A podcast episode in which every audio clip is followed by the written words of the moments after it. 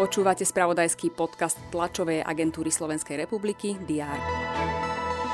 V útorok sme si pripomenuli výročie Slovenského národného povstania.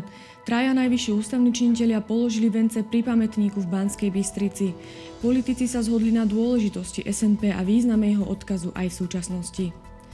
Pri páde malého športového lietadla pri obci Podhorany v okrese Nitra zomreli dve osoby. Srbský tenista Novak Džoković zvíťazil v prvom kole dvojhry na US Open nad Francúzom Alexandrom Millerom a vrátil sa na post lídra rebríčka. Slovenská tenistka Anna Karolína Schmídlová sa prebojovala do druhého kola dvojhry na US Open. Aj tieto informácie priniesol predchádzajúci deň. Je streda, 30. august.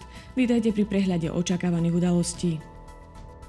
Pozvaní hostia aj verejnosť sa popoludní na pražskom Strahove naposledy rozlúčia s hudobníkom a dlhoročným členom slovenskej skupiny Elán Vašom Patejdlom. Pre verejnosť bude vyhradený priestor na nádvorí kláštora, kde sa ľudia budú môcť podpísať do kondolenčnej knihy. Bývalý minister zahraničných vecí Ivan Korčok by mal počas dňa informovať o svojom rozhodnutí v súvislosti s budúcoročnými voľbami prezidenta.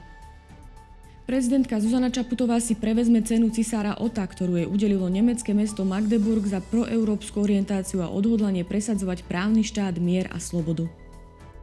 V Tolede pokračuje neformálne stretnutie ministrov obrany a zahraničných vecí členských krajín Európskej únie. Potrvá do konca augusta. Sledovať budeme basketbalové majstrovstvá sveta aj majstrovstvá Európy vo volejbale.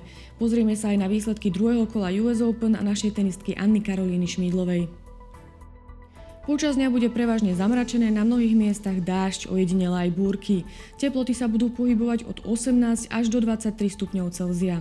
To bolo na dnes všetko. Aktuálne informácie prinesieme počas dňa v spravodajstve TASR a na portáli Teraz.sk. Prajem pekný deň.